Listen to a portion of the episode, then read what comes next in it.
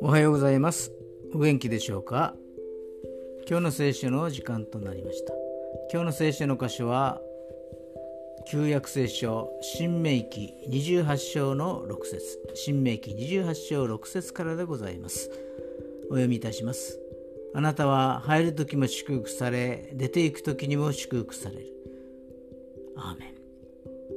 これは主の御声に聞き従うなら祝福されるという約束です神様は祝福の神様ですから私たちの生活全般にわたって心を止めています私たちの人生のいろいろな問題の解決にも神様は祝福を与えてくださいます今日も主の祝福の中で過ごされますようにそれでは今日が皆さんにとって良き一日となりますように。よしーでした。